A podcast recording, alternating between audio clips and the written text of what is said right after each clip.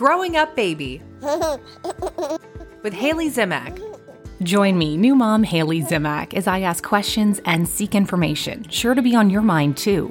I know people think they should have this automatic bond, but that's not always so, right? Babies smile around four to six weeks. I always think that's a critical piece because it gives parents a little bit of a reward. Google is great, but sometimes you just need more.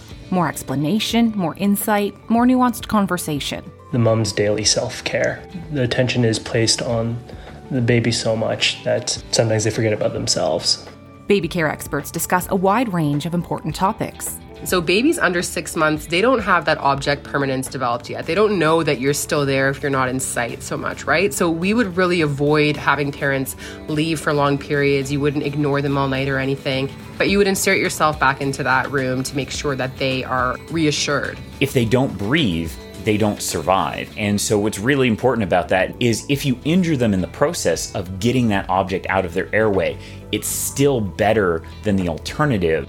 Babies just want to see the world the way you see it, and they just want to be connected with you. And so something as boring as, like, for us going to walk and drop off something at the post office is like a huge world for that baby. And we hear from other new moms, thriving or surviving during this exciting yet challenging time. She's colicky. It can be really tough when you feel like you don't know how to make this baby happy, and she's just inconsolable. As first-time parents who are introducing a newborn into the dynamic with a dog, is that you need to understand that the baby is coming into the dog space. I called my mom from the car, and I was so distraught about giving him a bottle. She thought he'd actually died because I was so upset.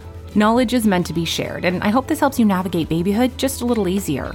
Want to get in touch with a topic idea or think you'd make an interesting guest? Email growingupbabypodcast at gmail dot com.